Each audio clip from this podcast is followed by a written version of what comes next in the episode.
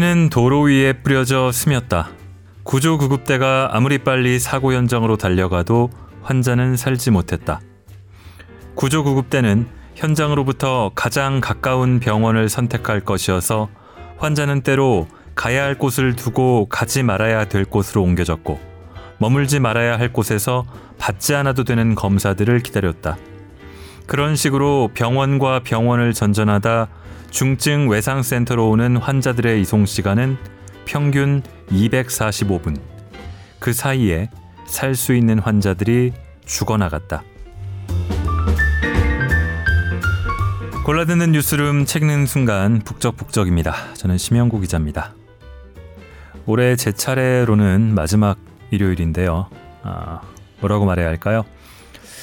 분명 소설은 아닌데 어, 논픽션 르뽀도 아닌 것 같고 보고서나 백서 같기도 하면서도 에세이 같은 면도 있고 또 읽다 보면은 소설 칼의 노래도 떠오르는 그런 책을 가져왔습니다. 외상외과라고 아시나요? 아니면은 이국종이라는 이름은 들어보셨을 것 같습니다. 소말리아 해적의 총탄에 사경을 헤매던 석혜균 선장을 살려낸 그 의사. 또 바로 얼마 전 어, 지난 10월에 국정감사 즈음에도 이국종 교수의 의료 현실에 대한 고발과 환경 개선을 촉구하는 뉴스가 화제가 됐었죠. 이국종 교수가 2002년부터 올해까지 말 그대로 생사를 넘나드는 수많은 상황에 처해서 절망하고 또 절망하고 그러면서 환자를 살리기 위해 또 나서면서 고군분투했던 그 시간의 기록을 묶어서 책으로 냈습니다. 중증 외상 환자를 살리는데 필요한 골든 아워는 60분인데 처음에 읽었듯이 병원에 오는 환자의 평균 이송 시간은 245분, 4배가 넘습니다.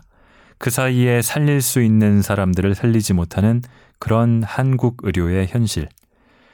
책 제목도 골든 아워입니다. 두 권짜리 책입니다. 낭독을 허가해준 흐름 출판에 감사드립니다.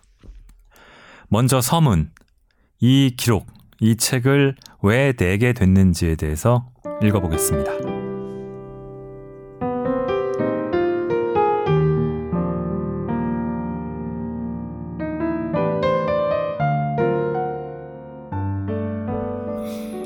2012년 11월 아주대학교 병원은 정부의 중증 외상센터 사업에서 탈락했고 그 사업의 마지막 희망을 걸었던 나와 팀원들은 절망했다.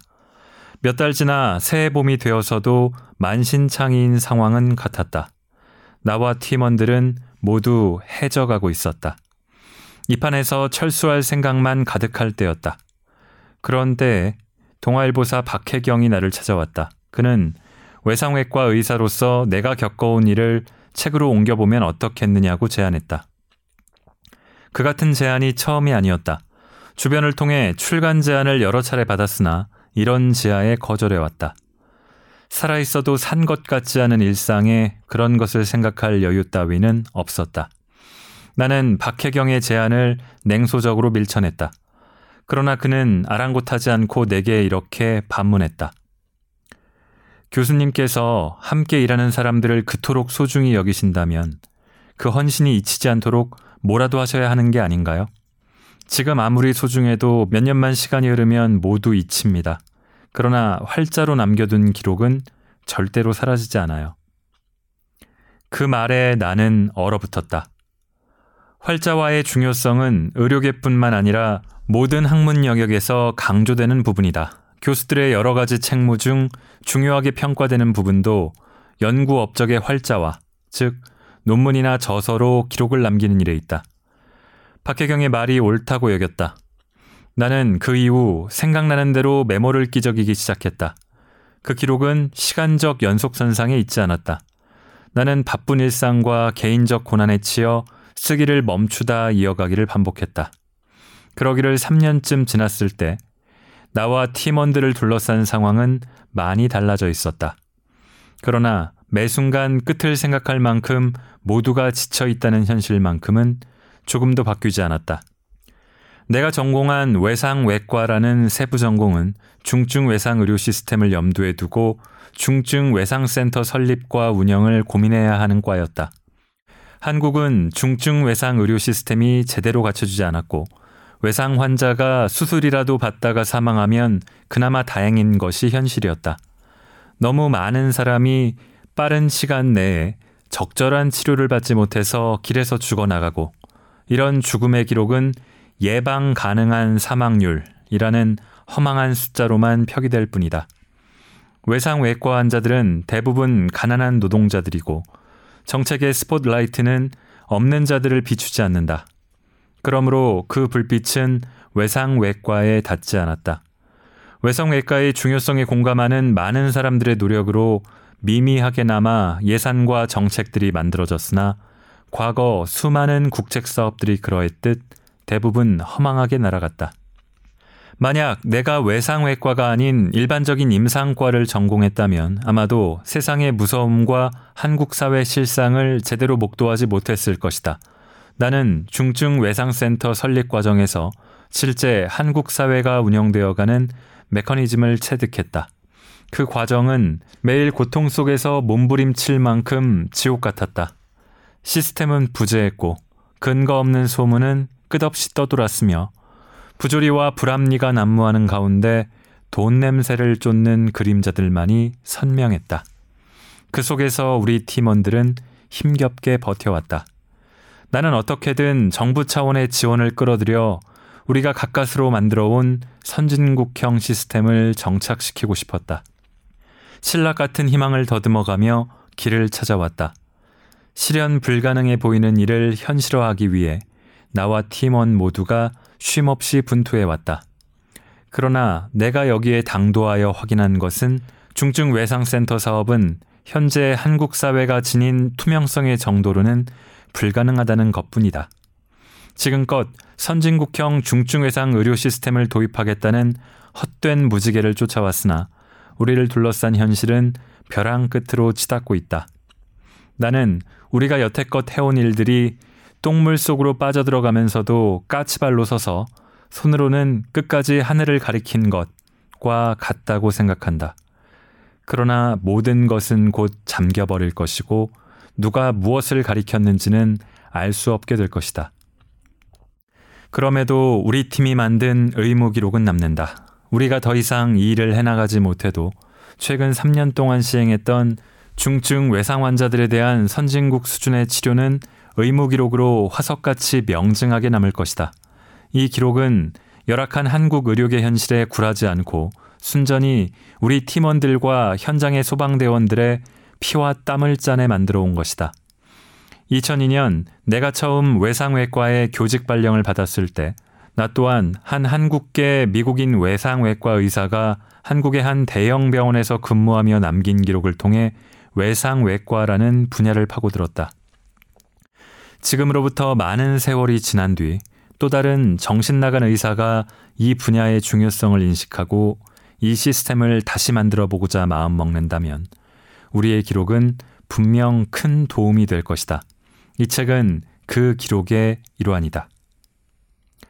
책에 기록된 내용은 내가 기록하는 범위 내에서 모두 사실이다. 기록의 대부분은 2002년에서 2018년 상반기까지의 각종 진료 기록과 수술 기록 등에서 가려 뽑았고 내 기억 속에 남겨진 파편들을 걸어 모았다. 또한 이 기록은 삶과 죽음을 가르는 사선의 최전선에서 고군분투하는 환자와 내 동료들의 치열한 서사다. 외상으로 고통받다 끝내 세상을 등진 환자들의 안타까운 상황과 환자의 죽음을 막기 위해 자신의 모든 것을 내어놓고 싸우다 쓰러져가는 사람들의 이야기다. 무엇보다 냉혹한 한국 사회 현실에서 업의 본질을 지키며 살아가고자 각자가 선 자리를 어떻게든 개선해 보려 발버둥치다 깨져나가는 바보 같은 사람들의 처음이자 마지막 흔적이다. 주변 일부에서는 우리의 이야기를 활자화시켜 세상에 내놓는 것에 우려를 표했다. 그러나 나는 내게 남은 시간이 길지 않다는 것을 잘 알고 있다. 내 몸은 무너져 가고 있고 우리 팀이 피땀으로 구축하고 유지해온 경기 남부 권역 외상센터도 얼마나 더 버틸지 알 수 없다. 자금의 상황을 보건대 가까운 미래에 대한민국에서 국가 공공의료망의 굳건한 한 축으로서 선진국 수준의 중증 외상 의료 시스템을 구축할 수 있겠다는 희망은 보이지 않는다. 주변의 걱정을 모르지 않으나 칼을 들었으므로 끝까지 가보고자 했다. 실제 중증 외상 환자들이 겪는 처참한 고통과 죽어가는 환자들을 구하기 위해 집중하는 의사, 간호사, 응급구조사, 의료기사 등의 의료인들 및 소방대원들의 분투를 정확히 표현하고 싶었다. 그러나 나는 훌륭한 말솜씨나 글재주와는 대척점에 선 전형적인 이과 남자다. 어떤 현란한 문장과 수사를 동원한다고 해도 생사의 경계를 헤매는 이들의 사투를 정확히 표현할 수 없었다. 그리하여 내가 읽은 불과 얼마 안 되는 책들 중 늘 곁에 두고 살아온 소설가 김은 선생의 칼의 노래를 등뼈 삼아 글을 정리해 보려 했었다. 김은 선생은 자신의 책을 두고 세상의 모멸과 치욕을 살아있는 몸으로 감당해내면서 이 알 수 없는 무의미와 끝까지 싸우는 한 사내의 운명에 관하여 말하고 싶었다. 희망을 말하지 않고 희망을 세우지 않고 가짜 희망에 기대지 않고 희망 없는 세계를 희망 없이 돌파하는 그 사내의 슬픔과 고난 속에서 경험되지 않은 새로운 희망의 싹이 돋아나기를 나는 바랐다. 라고 했다. 내게 칼의 노래는 나의 이야기였고 팀원들의 이야기였다. 그리고 힘든 사회생활을 하는 사람들의 이야기이기도 했다. 특히 김은 선생이 그려낸 이순신은 내가 26년 전 해군에서 군복무를 할 때 만난 이순신의 모습과 정확히 같았다. 보직으로 부여받은 일을 수행하기 위해 최선의 최선을 다하다 죽음으로써 힘겨운 세상에서 해방되고자 한 이순신에게서 나는 오늘을 살아가는 직장인의 모습을 보았다. 또한 세상의 모멸과 치욕을 오롯이 감내하면서도 알 수 없는 무의미와 끝까지 싸우는 그에게서 조직 내 중간 관리자의 고통도 보았다. 김은 선생이 그려낸 세상 속에 나와 내 동료들이 있었다. 나도 칼의 노래처럼 우리와 우리가 겪어온 일들을 명확하게 기록하고 묵직하게 그려내고 싶었으나 능력 밖이었다. 출간을 앞두고 가장 큰 걱정은 이 책이 중증 외상으로 사망한 환자의 보호자들에게 마음 아픈 기억들을 상기시키는 것은 아닐까 하는 것이다. 만에 하나 그러하다면 미리 이곳에서 정중한 사과의 말씀을 드리고 싶다. 우리와 만났으나 결국 세상을 떠난 모든 중증 외상 환자들의 명복을 빈다. 2018년 9월 이국종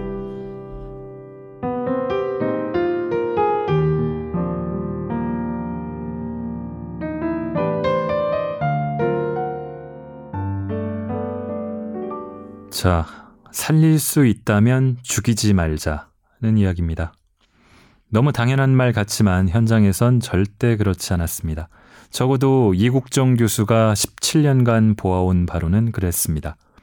우선순위가 있는 것이 자연스럽지만 항상 순위에서 밀리는 것 또한 있기 마련입니다. 정책의 우선순위라는 글을 읽겠습니다.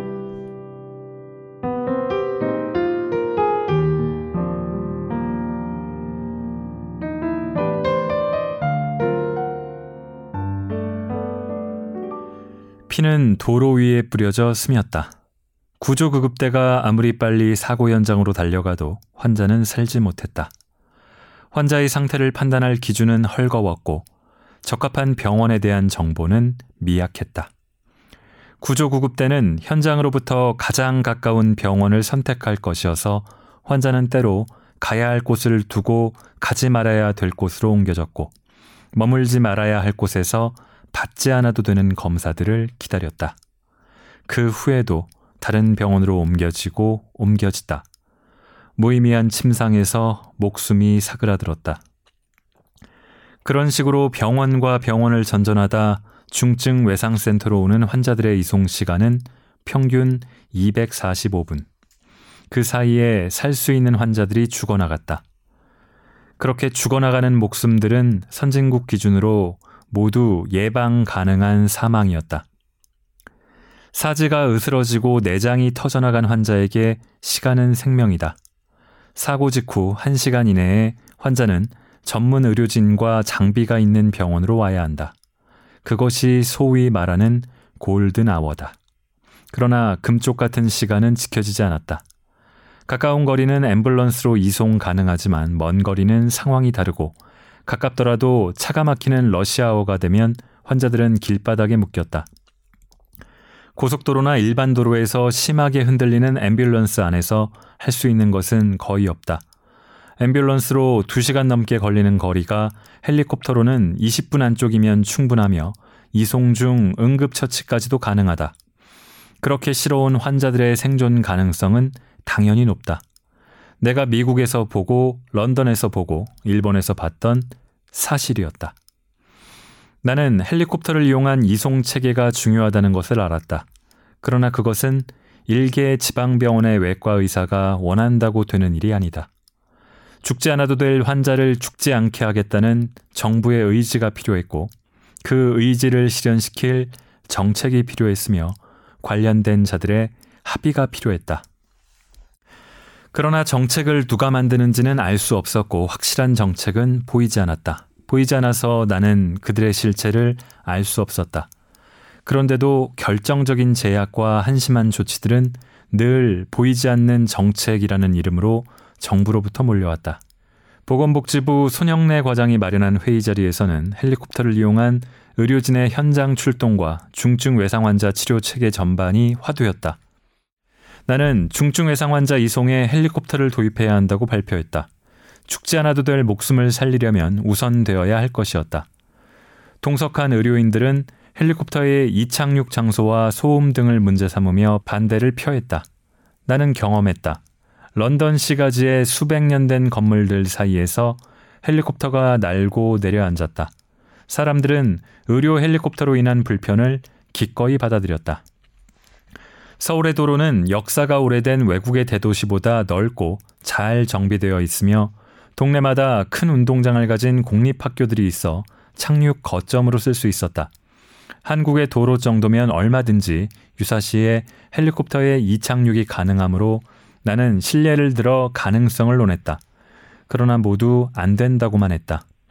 제대로 된 중증 외상 의료 시스템을 세우려면 국가의 방향 설정이 필요했다. 사사롭게 바란 바는 없었다. 공의로운 것이었는데도 나의 뜻과 그들의 생각에 접점은 없었다. 속에서 마른 먼지가 일어 숨이 틀어막혔다. 정부에서 밀어붙여 주었으면 싶었으나 그 역시 더뎠다. 중증 외상과 관련한 정책 추진이 답보 상태인 데 대해 허윤정 위원에게 답답한 속내를 토로했다. 내 말을 가만히 듣고 있던 그가 되물었다. 이 교수님, 대한민국의 중증 외상 의료 시스템만 문제라고 생각하시나요? 그것만이 심각하고 촌각을 다투어야 하는 문제인가요? 정치, 경제, 사회, 문화, 국방, 예술에 이르기까지 어느 하나 녹록한 부분이 있는 줄 아세요? 머릿속이 서늘했다. 허위원의 말은 사실을 짚었을 뿐 비난도 질책도 아니었다. 정부에서 추진하고 진행해 나가는 일들은 수없이 많고 중증 외상 문제는 그 중 하나에 불과하다. 나는 그것을 생각하지 못했다. 그의 물음과 눈빛에 말문이 막혔다. 허 의원은 차분하고도 군더더기 없는 목소리로 말을 이어나갔다.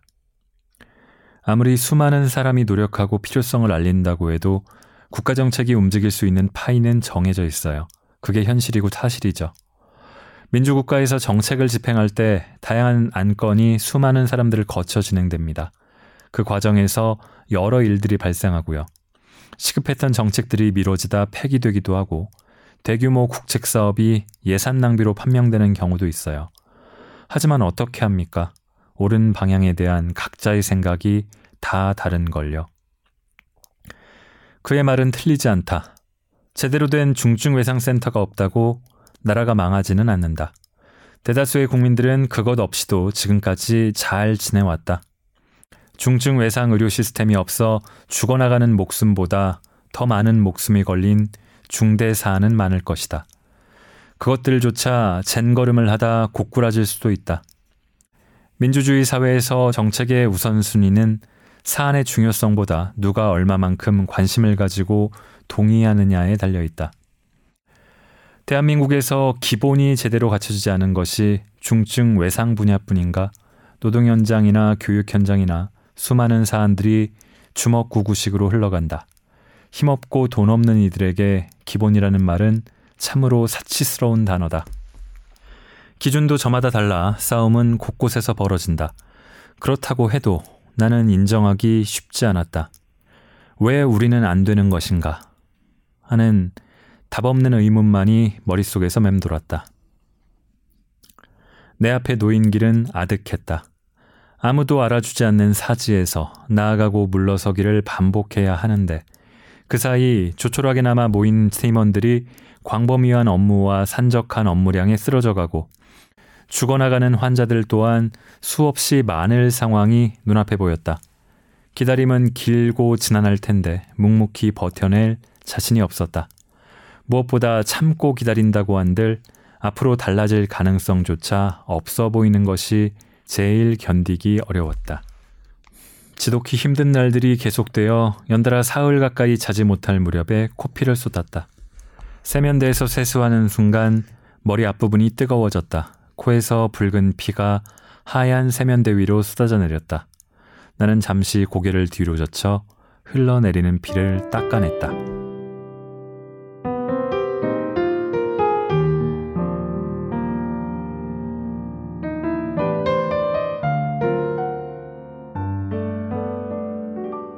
자, 외상 환자를 수술하고 이송하고 치료하고 하는데 얼마나 힘든 시간을 보내는지를 제가 좀 건너뛰고 읽어서 처음 듣는 이 이국정 교수의 어, 상황을 잘 모르시는 분들은 뭐가 그렇게 힘들다는 거야? 라는 생각을 하실 수 있을까 하는 생각이 들기도 하네요. 일단은 읽어보겠습니다. 이 이국종 교수가 이렇게 원했던 중증 외상센터를 결국은 건립을 합니다. 근데 건립하게 되는 데는 계속해서 설득하고 노력해도 잘 안 됐었는데 아덴만의 영웅 석회균 선장을 살려냈다는 점이 큰 기여를 했습니다. 그런 식의 이벤트 일종의 이벤트가 돼버렸죠. 이벤트가 필요할 때도 있고 정부도 언론도 그런 극적인 전개에 주목합니다. 이 정책의 우선순위를 끌어올리는데도 큰 역할을 하죠. 그런데 그게 그렇게 순조롭게 풀려갔을 리가 없습니다. 아덴만 여명 작전이라는 글의 일부를 읽어보겠습니다.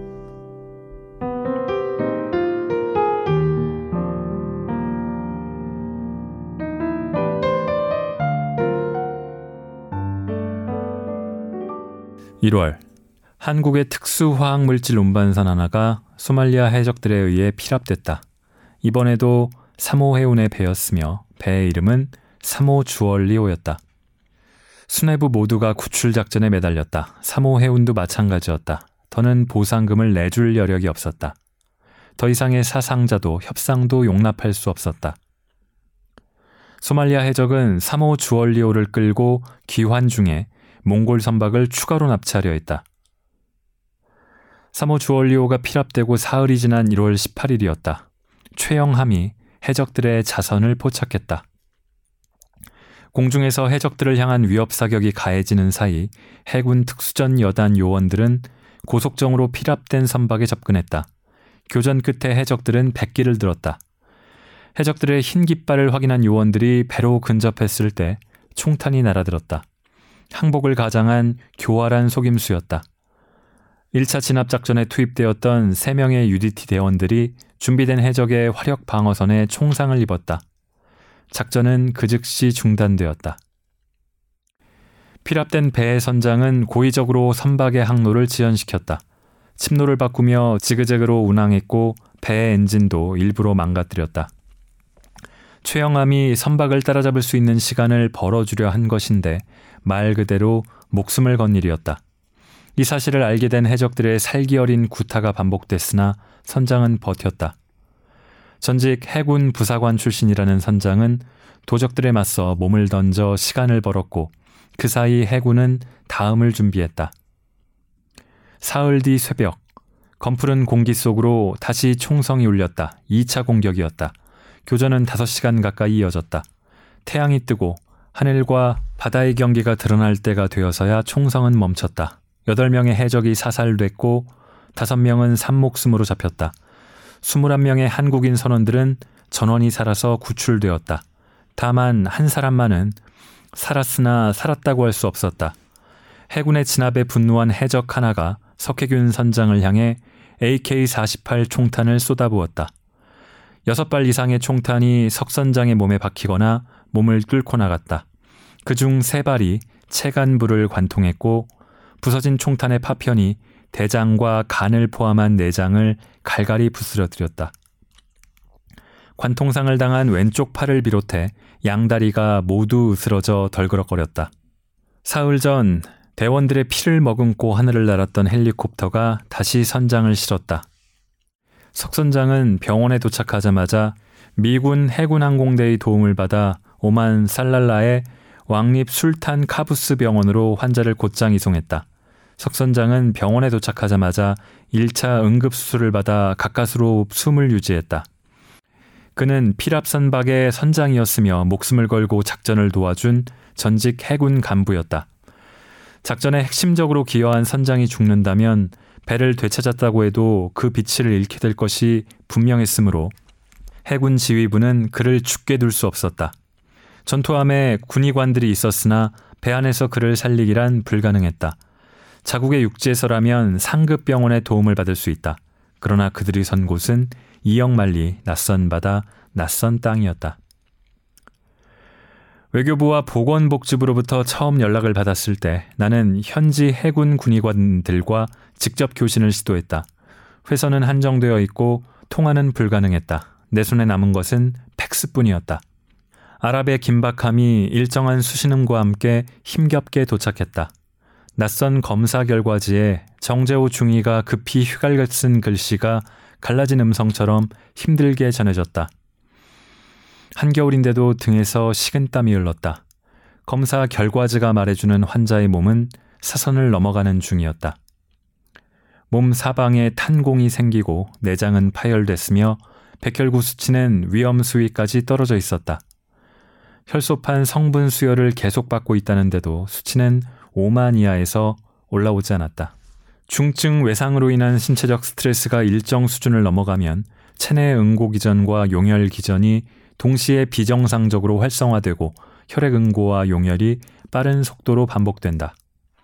혈액 내 모든 응고 기전에 관여하는 인자들은 이렇게 악순환의 고리 속에서 소모되고 출혈성 합병증을 포함한 다발성 장기 기능 부전이 나타나면서 결국 사망에 이르는 치명적인 상황이다. 이 기능 부전을 끊어주려면 발병 원인을 제거하는 수술적 치료에 정밀한 약물 치료 요법이 동반되어야 한다. 중증 외상 환자 치료에 매우 숙달된 외과 의사들이 정성을 기울여야 그나마 생존의 희망을 볼 수 있다. 최선을 다해 치료해도 사망에 이를 가능성은 높고 그 죽음에서 의사들은 무력함을 느낀다. 선장의 상태가 그렇다면 파병되어 있는 군의관들만으로는 힘에 붙일 것이 틀림없었다. 환자의 생명을 바쳐 버티게 해줄 장비들이 필요했다. 중장비와 같은 좋은 인공호흡기, 모니터와 정속 수액 주입기, 체온 조절기, 인공 신장기를 비롯해 좋은 약재와 충분한 양의 혈액 성분 수혈 제제들이 있어야만 했다. 그 모든 게 다 갖춰졌다 해도 살아난다고 확신할 수도 없었다. 지금 이 상태라면 신체 부위가 썩어 들어가기 마련이고 그 부위에 대한 추가 절제 수술과 적절한 배액술이 동반되지 않으면 상황은 종료된다. 기밀을 유지하며 기다려달라는 비공식 통보를 받았다. 연락은 국내 의료진 여러 세계 전달되었다. 정부에서 결정하면 국방부와 연결된 국내 의료팀이 오만으로 파견될 것이다. 그것이 누가 될지는 알 수 없었다. 아직 결정된 건 아니지만 우리가 가야 할지도 몰라. 이 사람이 목숨을 걸고 작전을 돕다가 다쳤어. 살든 죽든 이 사람을 데리고 돌아와야 해. 그게 포인트야. 이런 사람을 이역만리 타국에서 그냥 죽게 할 순 없잖아. 그렇긴 하지만 환자가 긴 이송을 견딜지 걱정입니다. 환자를 어떻게 데리고 오실 생각이십니까? 정경원이 핵심을 짚었다. 환자의 이송 방법이 중요했다. 최영함에 환자를 싣고 올 순 없었다. 항공기로 데리고 와야겠지? 에어 앰뷸런스 아니면 공군에도 항공기는 있을 테니까 조용히 듣고 있던 김지영이 작게 혼잣말을 했다. 한국에 에어 앰뷸런스가 있기는 한가? 캐나다에서 일할 땐 좀 봤는데. 아득하고 막막한 정막이 흘렀다. 에어 앰뷸런스는 단순한 수송기와 다르다. 기체 내에 환자용 침상이 있고 인공호흡기와 각종 환자용 모니터, 심장 제세동기와 간단한 수술기구 등 각종 의료 장비가 갖춰진 비행기다. 국내에 있는지 없는지도 알 수 없었다. 김지영의 말 한마디가 한 곳으로 쓸려가던 생각을 멈춰 세웠다. 결정된 것이 없는데 괜한 사람들을 잡아놓고 근심을 더하고 있었다. 바쁜 월요일 오전이었다. 각자 해야 할 일이 이미 산을 이루고도 남았다. 우리가 갈 일은 없을 거라 팀원들을 다독였다. 그제야 다들 숨을 편히 내쉬었다. 머릿속에 솟는 잡념들을 애써 잠재웠다. 내게 닥친 일들을 우선해야 했다. 오후 3시쯤 환자 한 사람이 이송돼 왔다. 간이 파열되고 내장이 으스러진 환자였다. 곧장 수술방으로 들어가 파열 부위를 간신히 수습하고 일부는 잘라내 달래놓았다. 품어져 나오는 피를 가까스로 잡아냈다. 배가 열려 있는 상태에서 특수 비닐로 몸을 감싼 후 환자를 중환자실로 들여보냈다. 응급수술을 하느라 먼 타국에서의 일은 잊어버렸다. 밤 11시쯤 자리를 비웠던 김지영이 콜을 해왔다. 외교부에서 급하게 나를 찾는다고 했다. 연결된 전화기 너머로 외교부 사무관이라는 남자의 목소리가 귓속을 파고들었다. 피곤의 전 목소리였다. 아마도 수백 통의 전화에 시달렸을 것이고 그 또한 전화를 수백 통 걸며 실시간으로 보고서를 만들어 상부에 올렸을 것이다. 가기로 했던 의료진이 갈 수 없게 됐다. 누군가는 가야 한다. 당신이 가줄 수 있겠는가? 사무관의 용건은 간단했다. 정부와 해군의 입장에서는 누군가는 가야 했고 의료진 입장에서는 섣불리 가겠다고 나설 수 없었다. 석 선장은 언제 터질지 모르는 시한폭탄 같았다. 나는 대답 전에 우리 팀이 가게 된다면 그곳에서 겪게 될 일과 해야 할 일들에 대해 되물었다. 선장의 상태로는 의사들도 한치 앞을 볼 수 없었다. 뭐라도 예상이 되어야 계획도 짤 수 있는 법이다. 사무관은 힘든 가운데서도 답을 해주었으나 그의 답은 선명하지 않았다. 이해는 됐으나 후송을 담당할 기체가 정해지지 않은 것은 큰 부담이었다. 대화를 주고받으면서 공허함이 밀려들었다. 환자의 숨이 붙어 있을 경우를 전제로 한 이야기였다. 조금만 더 나빠지면 운구를 해야 할지도 모른다. 당연히 우리에게도 부담이었다. 병원 윗선에 허락을 구해야 하지만 승인 여부는 알 수 없었다. 무엇보다 기다릴 시간이 없었다. 해군 출신의 선장이 죽어가고 있었다. 나는 모르는 척할 수 없었다. 죽든 살든 그는 고국으로 와야 했다. 자정 넘어 급히 팀원들을 모았다.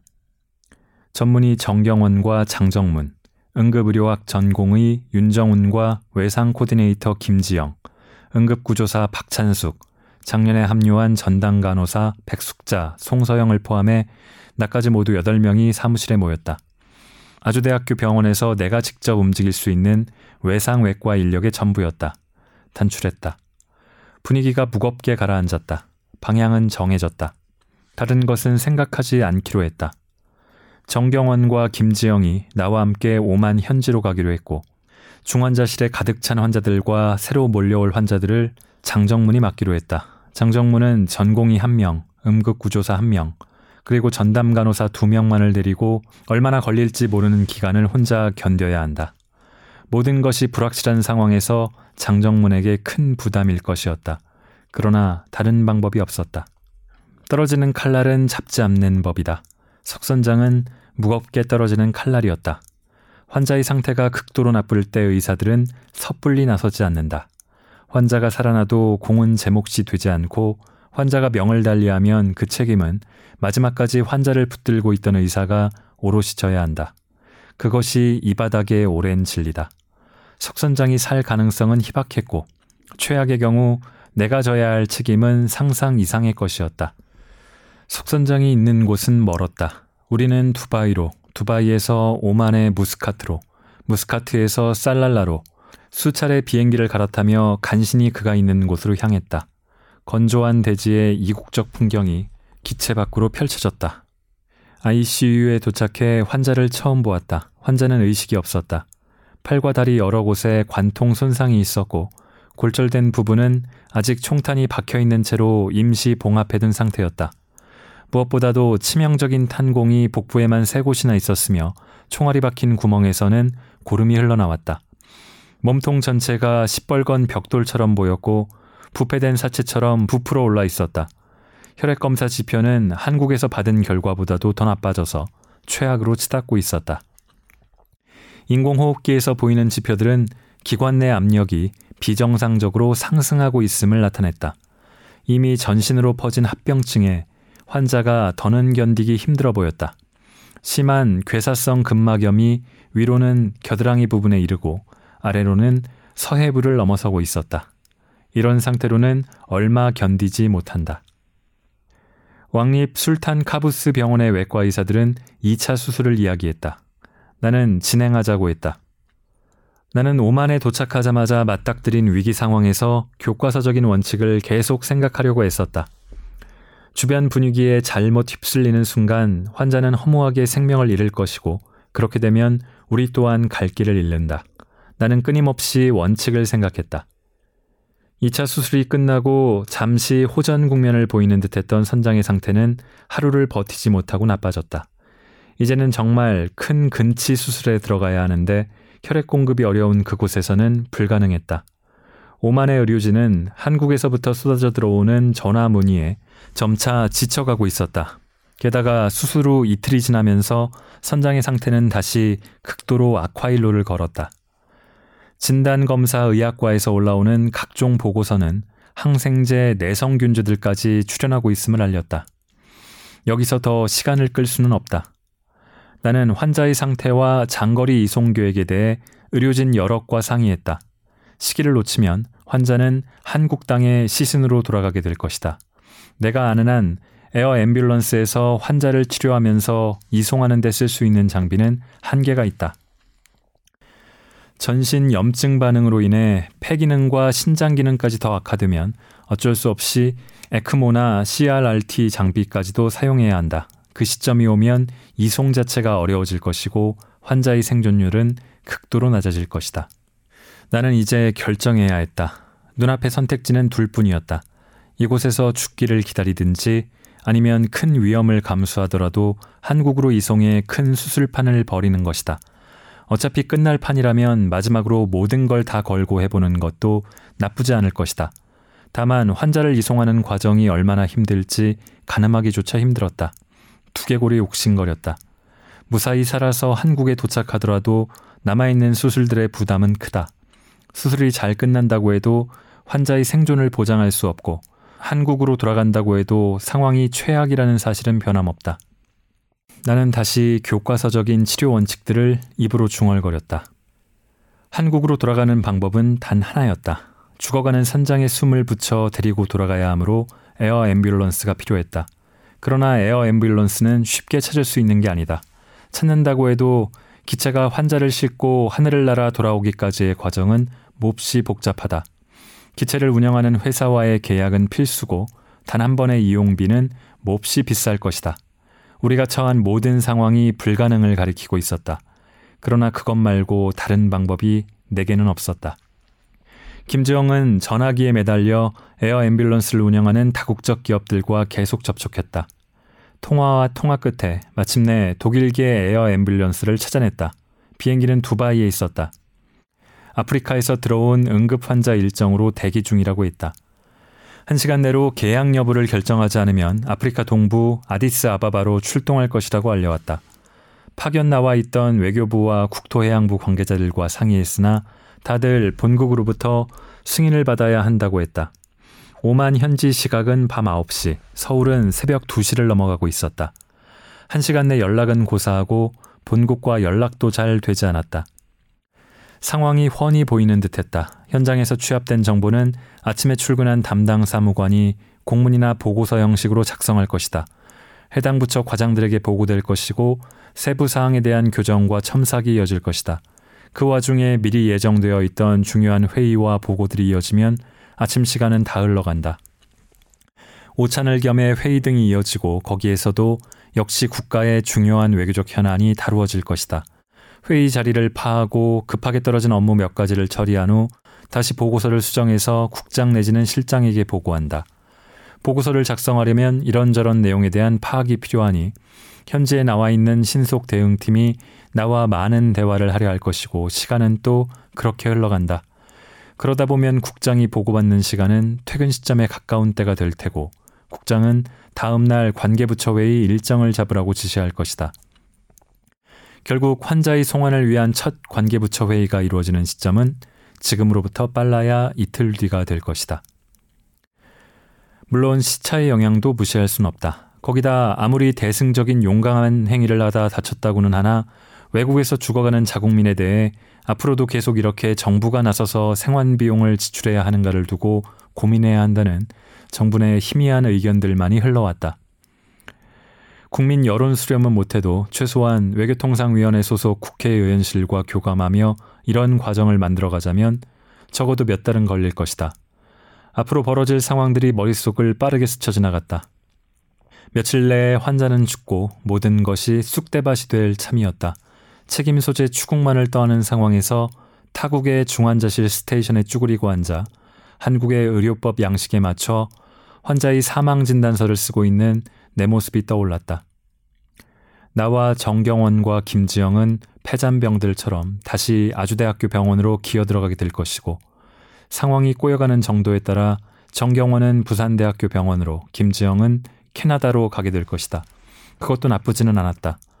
그러나 그런 식으로 상황이 종료되면 석선장과 해군과 사모해운에 미안하다는 생각이 들었다. 관계 부처는 결국 의견을 주지 않았고 에어 앰뷸런스는 아프리카로 날아가 버렸다. 남미와 아프리카에 무슨 변고라도 있는 것인지 유럽발 에어 앰뷸런스들은 모두 바빴다. 뱃속 깊이 쓰라림이 올라왔다. 거죽 밑으로 번지는 마른 기운이 몸속의 물기를 앗아가고 있었다. 우리는 절박하고 절박한데 그 절박함이 어디에도 가 닿지 않아 처참하기만 했다. 김지영은 스위스의 에어 앰뷸런스 회사인 레가로부터 챌린저 604 기종을 확보하려고 했었다. 수백억 원에 이르는 비행기였고 수억 원이 투입될 이송 절차였지만 우리는 민간인이었고 계약에 필요한 비용도 준비되지 않았다. 그런 채로 비행기부터 알아보고 있었으므로 우리말을 들어줄 외국 회사는 없었다. 절차상 맞는 일도 아니었다. 김지영은 위험천만한 도박을 했다. 그는 우리가 한국 대통령 직속으로 움직이는 정부 요원인 양 말했다. 외교부에서는 대통령이 우리를 위해 기도하고 있다고는 했으나 나중에 일이 잘못될 경우 정부가 이해해 주리라 생각하지 않았다. 정부의 실체는 사막의 모래바람 같아서 보이지 않는다. 그러나 지금 앞뒤를 따지면 할 수 있는 것이 아무것도 없었다. 우리는 급박했고 에어 앰뷸런스를 잡아야 했다. 이 비행기마저 보내버리면 정말 끝이었다. 그때 내게 분명했던 것은 석 선장을 데리고 돌아가려면 누군가 책임을 져야 한다라는 것과 그 어디에도 책임을 져줄 존재가 없다라는 사실이었다. 지급 보증. 결국 문제는 돈이었다. 그것을 아주대학교 병원에 요청할 순 없었다. 석 선장 때문에 오만에 가야 한다고 병원에 말했을 때 윗선의 화는 불같았고 그들은 내가 어디에서 월급 받는 사람인지를 일깨워줬다. 나는 병원에 아무것도 기대하지 않았고 기대할 수 없었으며 기대해서는 안 됐다. 결국 내가 지급 보증을 하겠다고 답했다. 개인 자격이 아니라 대한민국 정부와 아주대학교 병원을 대표해서 하는 것이니 걱정할 필요 없다는 허황된 거짓말을 섞었다. 일이 잘못될 경우 모든 책임은 치명적인 칼날이 되어 나를 내리칠 것이다. 그것을 모르지 않았으나 별다른 방책이 떠오르지 않았다. 나는 머리를 두드리며 중요한 것이 무엇인지 집중해 보려 했었다. 수많은 생각들을 걷어냈을 때 남는 것은 하나였다. 에어 앰뷸런스가 없으면 석선장의 생환은 불가능하다. 내가 사인한 팩스를 보내려는데 김지영과 김우재가 막아섰다. 김우재가 내 팔을 잡았다. 교수님, 이건 아닙니다. 이렇게까지 하시는 건 아니죠. 이건 교수님이 책임질 사안이 아닙니다. 김지영이 내 손에서 서류 뭉치를 낚아채 그대로 찢어버렸다. 교수님 월급으로는 갚지도 못할 돈이에요. 미쳤어요? 일 잘못되면 교수님만 죽어요. 아니, 우리만 다 죽어요. 사람이 좀 물러설 줄도 알아야지 말이야. 찢겨나간 서류에는 에어 앰뷸런스 사용 금액 US 38만 달러가 선명하게 찍혀 있었다. 4억 원이 훌쩍 넘는 돈이었다. 나는 그 액수의 무게가 얼마만큼인지 생각하지 않았다. 팩스는 끝내 레가로 보내졌다. 김지영이 사인된 서류를 모두 찢어버렸으나 난 다시 서류를 받아서 그들 모르게 사인했고 그대로 보냈다. 돌이킬 수 없었다. 정경원은 침통한 얼굴로 물었다. 환자를 이렇게라도 데리고 가는 건 맞습니다. 하지만 결과가 나쁘면 그 책임을 다 교수님께 씌우려 할 겁니다. 지금이라도 빠지는 게 낫지 않겠습니까? 정경원은 웬만하면 이렇게 얘기할 사람이 아니다. 나와 달리 정의롭고 굳건한 사람이 이런 말을 할 정도라면 상황이 심각하기는 심각했다. 나는 그에게 되물었다. 당신이 보기에 석 선장이 얼마나 버틸 것 같아?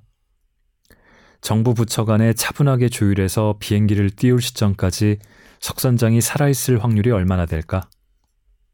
나는 대답 없는 둘에게 말했다.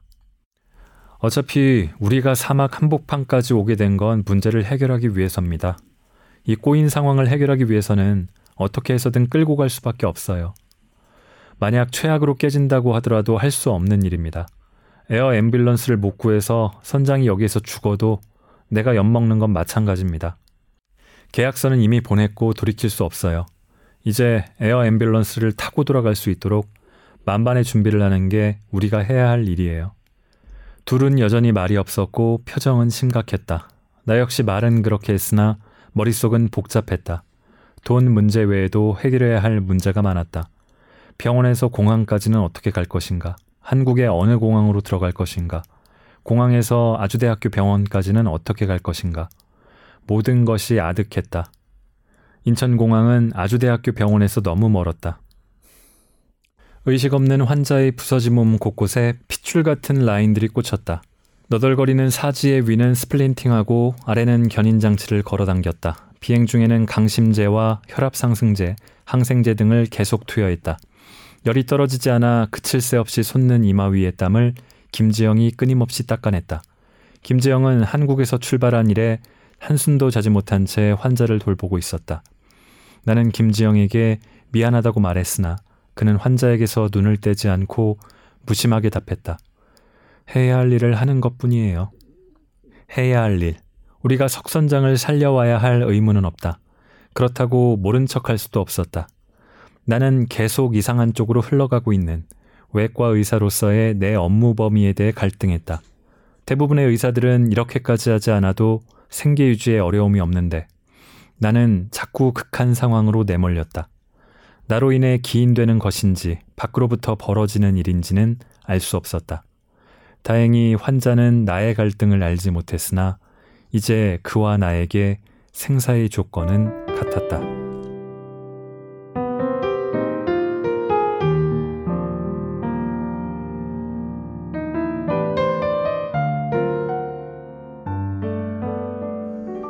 자, 아데만 여명작전 이 글이 굉장히 깁니다. 이렇게 힘들게 가서 또 힘들게 이송을 해오고도 또 위기의 순간들이 해결해야 될 것들이 그 다음에도 결코 적지가 않습니다. 그럼에도 석혜균 선장은 살려냈고 그 다음에는 뭔가 해피엔딩 같은데 뭐라고 할까요? 반짝 좋아졌다고 할까요? 이 책은 사실 읽으면 읽을수록 기분이 좋아지거나 나아지지가 않습니다. 음, 앞서 이국종 교수 그 서문에서 김은 작가의 열혈 팬이라면서 어, 이 골든아워를 쓸 때도 카레 노래를 등뼈 삼아 정리하려 애썼다라고 했는데 이순신의 생애에 대해서는 많이들 아시잖아요. 저도 대충 알고 있고 그래서 오래전에 제가 김은 작가의 카레 노래를 읽을 때도 이순신 장군이 모함에 빠져서 투옥되고 또 백이종구라는 처지에 이르러서도 또 고작 12척의 배로 적과의 결전에 임하게 될 때도 이거는 다음에는 승전보로 이어지니까 하는 마음으로 읽을 수가 있었는데요. 이 책은 결코 그렇지가 않습니다.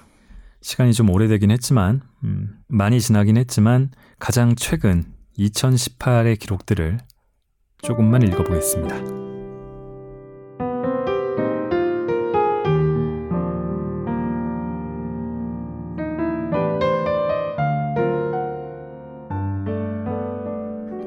험한 현장으로 출동이 계속됐다. 출동해서 복귀한 후 장비를 점검하던 송미경에게서 보고서가 올라왔다. 정리한 내용을 보고 있던 내게 김지영이 덧붙였다.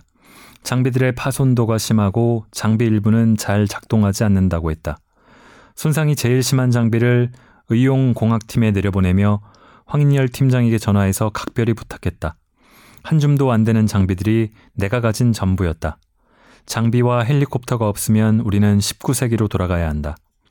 나는 내가 가진 작은 것들을 지키려고 했었으나 계속된 거친 일상 속에서 그것들은 하나둘씩 떨어져 나갔고 보충되는 자원은 없었다. 나는 내 빈곤함을 버티게 해주는 의용공학팀에 감사했다. 2012년에 보건복지부에서 내려보낸 중증 외상센터 사업 안내 책자에는 각 센터들의 운영 실적을 살펴보면서 환자 수에 비해 병상이 부족한 센터의 병상을 증설한다는 계획이 명기되어 있었다. 그러나 그것은 지켜지지 않았다.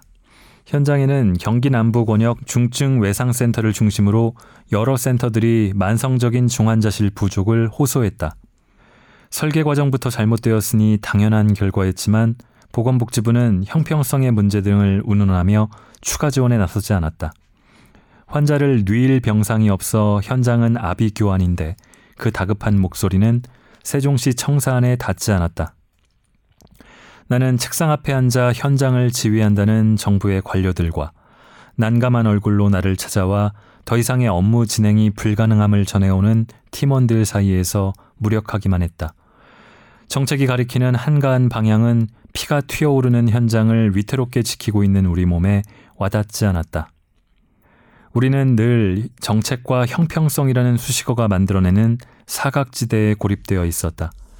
이렇게 새로운 환자를 받지 못하는 상황은 때로 한 달 사이 10여 차례 육박하기도 했다. 중증 외상센터가 기능을 잃어가는데 정작 우리를 제외하고는 누구도 다급함을 느끼지 않는 것 같았다. 사고가 크게 터지면 이렇게 정책을 던져놓았던 사람들 중 그 누구도 책임지지 않을 것임을 나는 알았다. 지역구청에서 공문이 날아왔다.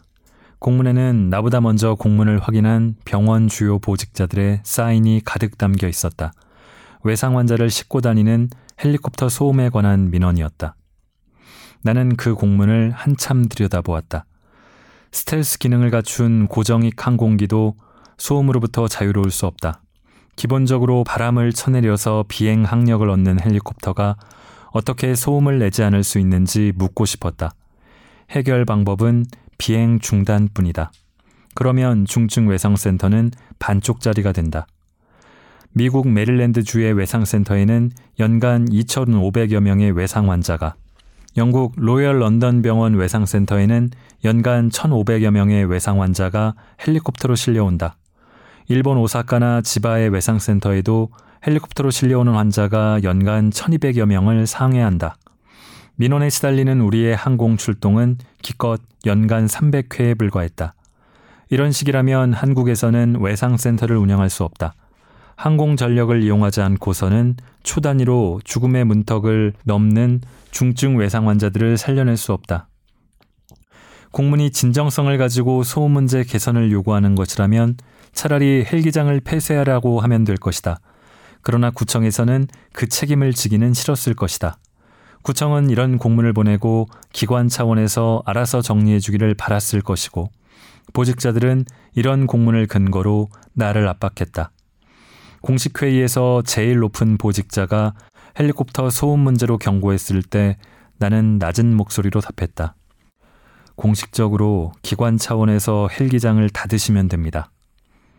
그러나 보직자들은 아무런 공식 결정을 내리지 않았다.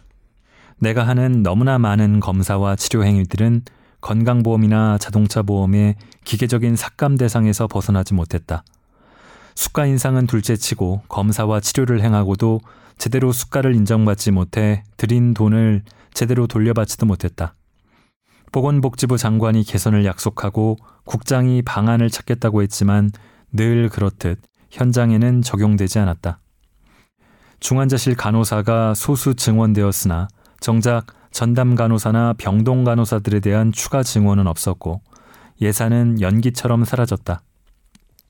그나마 수가를 올려 분명히 적자선상을 벗어났음에도 외상센터를 향한 병원의 비난은 계속됐다. 각 개별 기관들에서 중증 외상센터는 단지 병원 보직자들이 국책사업 현금 유치라는 치적을 쌓을 때만 필요한 것 같았다. 사업 수주 이후 태도가 180도로 바뀌는 풍경이 반복되었다. 나는 이가 갈렸다. 백광호 교수가 내 갈려나간 치아들을 보며 70대 노인 같다고 안타까워했다. 의료용 헬리콥터는 착륙장을 못 찾아 헤매는데 경기도의 수많은 시청과 구청 등에서는 착륙을 거부했다. 잔디가 망가지거나 죽으면 안 된다는 것이 이유였다. 해군에서 발생한 환자를 구하러 출동했을 때 오로지 창원시청만이 선뜻 청사 앞 잔디밭을 개방해 주었다. 대부분의 학교들도 학생들의 학습권을 이유로 헬리콥터 착륙을 거부했다. 선진국에서는 이 모든 장소가 의료용 헬리콥터 착륙장 1순위로 꼽히는 곳들이었다. 지난 수요일은 지옥이었다. 수술을 하고 외래를 보고 하루 동안 항공 출동을 세 차례나 했다. 그중 두 번은 야간 새벽 출동이었다. 마지막으로 출동을 요청해온 충청남도 당진으로 이륙해 올라가기 직전 동승한 안전 담당관이 문자 메시지 하나를 보여주었다. 경기 소방상황실에서 온 메시지였다. 지금 민원이 빗발치고 있으니 소음에 각별히 유의하라는 내용이 담겨 있었다. 이 새벽에 민원을 넣는 사람이나 책상 앞에 앉아서 목숨 걸고 출동하는 우리에게 민원을 전달해 사기를 꺾는 자들이나 사기를 꺾는 자들이나 모두 경악스러웠다. 다음 날 소방 상황실에서 민원을 넣은 사람들에게 소방항공대 조종사의 직통 번호까지 알려줬다는 이야기를 들었다. 새로 자리한 윗선의 관심 사항이라 민원에 적극적으로 대응하라는 지침을 따른 것이라고 했다. 이런 지시가 윗선에서 직접 내려온 것인지 중간 관리자급에서 알아서 움직이는 것인지 궁금했다. 가뜩이나 기운이 빠져 파김치 같은 몸이 더욱 가라앉았다. 2년 만에 연구실 냉장고를 들어 엎었다. 1년이 지나도록 처박아둔 반찬들이 냉장고 안에서 곰팡이를 피우며 좁은 연구실 전체를 악취로 물들이고 있었다. 김치 외에 모든 반찬이 썩어버렸다. 쓰레기 봉투 3장을 겹쳐 썩은 밑반찬을 덜어내 복도의 큰 쓰레기통에 버렸다. 빈 그릇을 닦기 시작했다. 1년 넘도록 방치되어 썩은 플라스틱 반찬통에 밴 부패한 반찬의 흔적은 쉽사리 지워지지 않았다. 깊고 진해서 마치 내 인생에 깊이 물들어버린 피해 흔적 같았다. 생마저 바랜 변형된 플라스틱 용기들을 모두 버렸다. 유리로 만들어진 몇 개의 용기만이 온전히 남았다. 어떤 상황에서든 제 그릇에 따라 견디기도 하고 폐기되기도 하는 것이다. 결국 견디느냐 견디지 못하느냐는 제 역량에 달렸다. 설거지를 마치고 포개놓은 그릇들을 바라보며 나는 한참을 생각했다. 내 그릇의 크기에 비춰볼 때 너무 많이 와버렸다.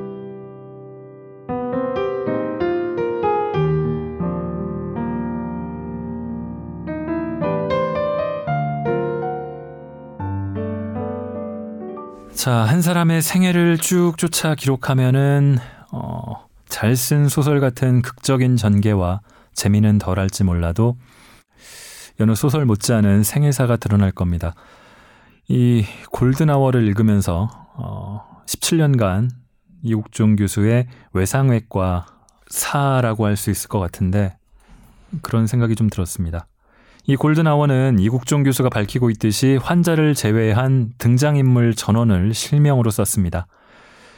담담하게 적은 것 같지만 곳곳에 현실에 대한 분노와 분투 그리고 허무함 그럼에도 다시 목숨을 구하러 헬기를 타거나 어, 수술실에 들어가는 그런 서술에서 이 교수의 감성이 진하게 배어 있습니다.